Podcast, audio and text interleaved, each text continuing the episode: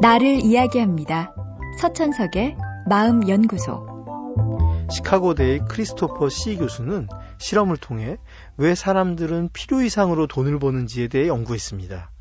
실험은 두 단계로 이루어져 있는데 1단계는 초코바를 모으는 시간입니다.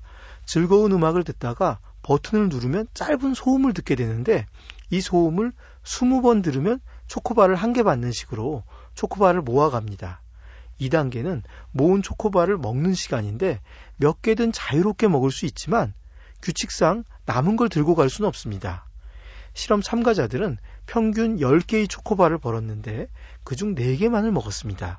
결국 참가자들은 열심히 일을 해서 자기에게 필요한 것 이상의 초코바를 모았고 그중 절반 이상은 그대로 남겨둔 채 실험실을 떠났습니다.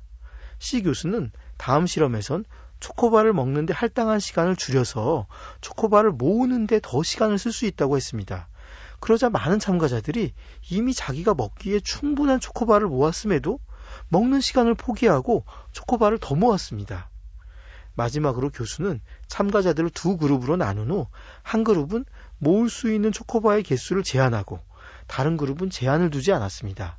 제한을 둔 그룹에게는 원한다면 소음을 더 들을 수는 있지만 상한선 이상으론 초코바를 제공하지 않았습니다. 그리고 양쪽 그룹의 행복감을 조사했죠. 예상외로 상한선을 둔 그룹의 행복감이 1단계와 2단계 모두에서 높았습니다. 1단계에선 일을 덜해서 2단계에선 초코바를 조금만 남겨놓고 가도 되니까 더 행복했습니다. 연구가 주는 결론은 이렇습니다. 사람들이 필요 이상으로 돈을 더 버는 이유는 흔히 생각하듯 미래를 대비하기 위해서라고 할 수는 없습니다. 만약 그렇다면 남은 걸 갖고 갈 수 없다는 설명을 들었는데도 더 일하진 않았겠죠. 오히려 힘이 들지 않는 한 더 많은 일을 하고 더 많은 돈을 벌려는 관성이 있다고 봐야 합니다. 지치지만 않는다면 돈 쓸 시간을 줄여가면서도 돈을 벌려고 하죠. 그렇다고 일을 하는 게 즐거워서 돈을 버는 것도 아닙니다. 일하는 게 괴롭고 일해서 번 돈을 남겨두고 떠나는 것도 아쉽지만 일하는 관성을 멈추지 못합니다. 그래서 오히려 외부에서 상한선을 그어줄 때야 비로소 멈추고 행복을 추구합니다. 누구나 내 삶의 주인은 나라고 하고 더 많은 행복을 갖길 원한다고 합니다.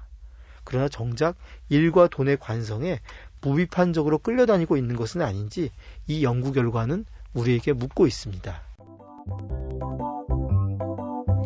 서천석의 마음연구소. 지금까지 정신건강의학과 전문의 서천석이었습니다.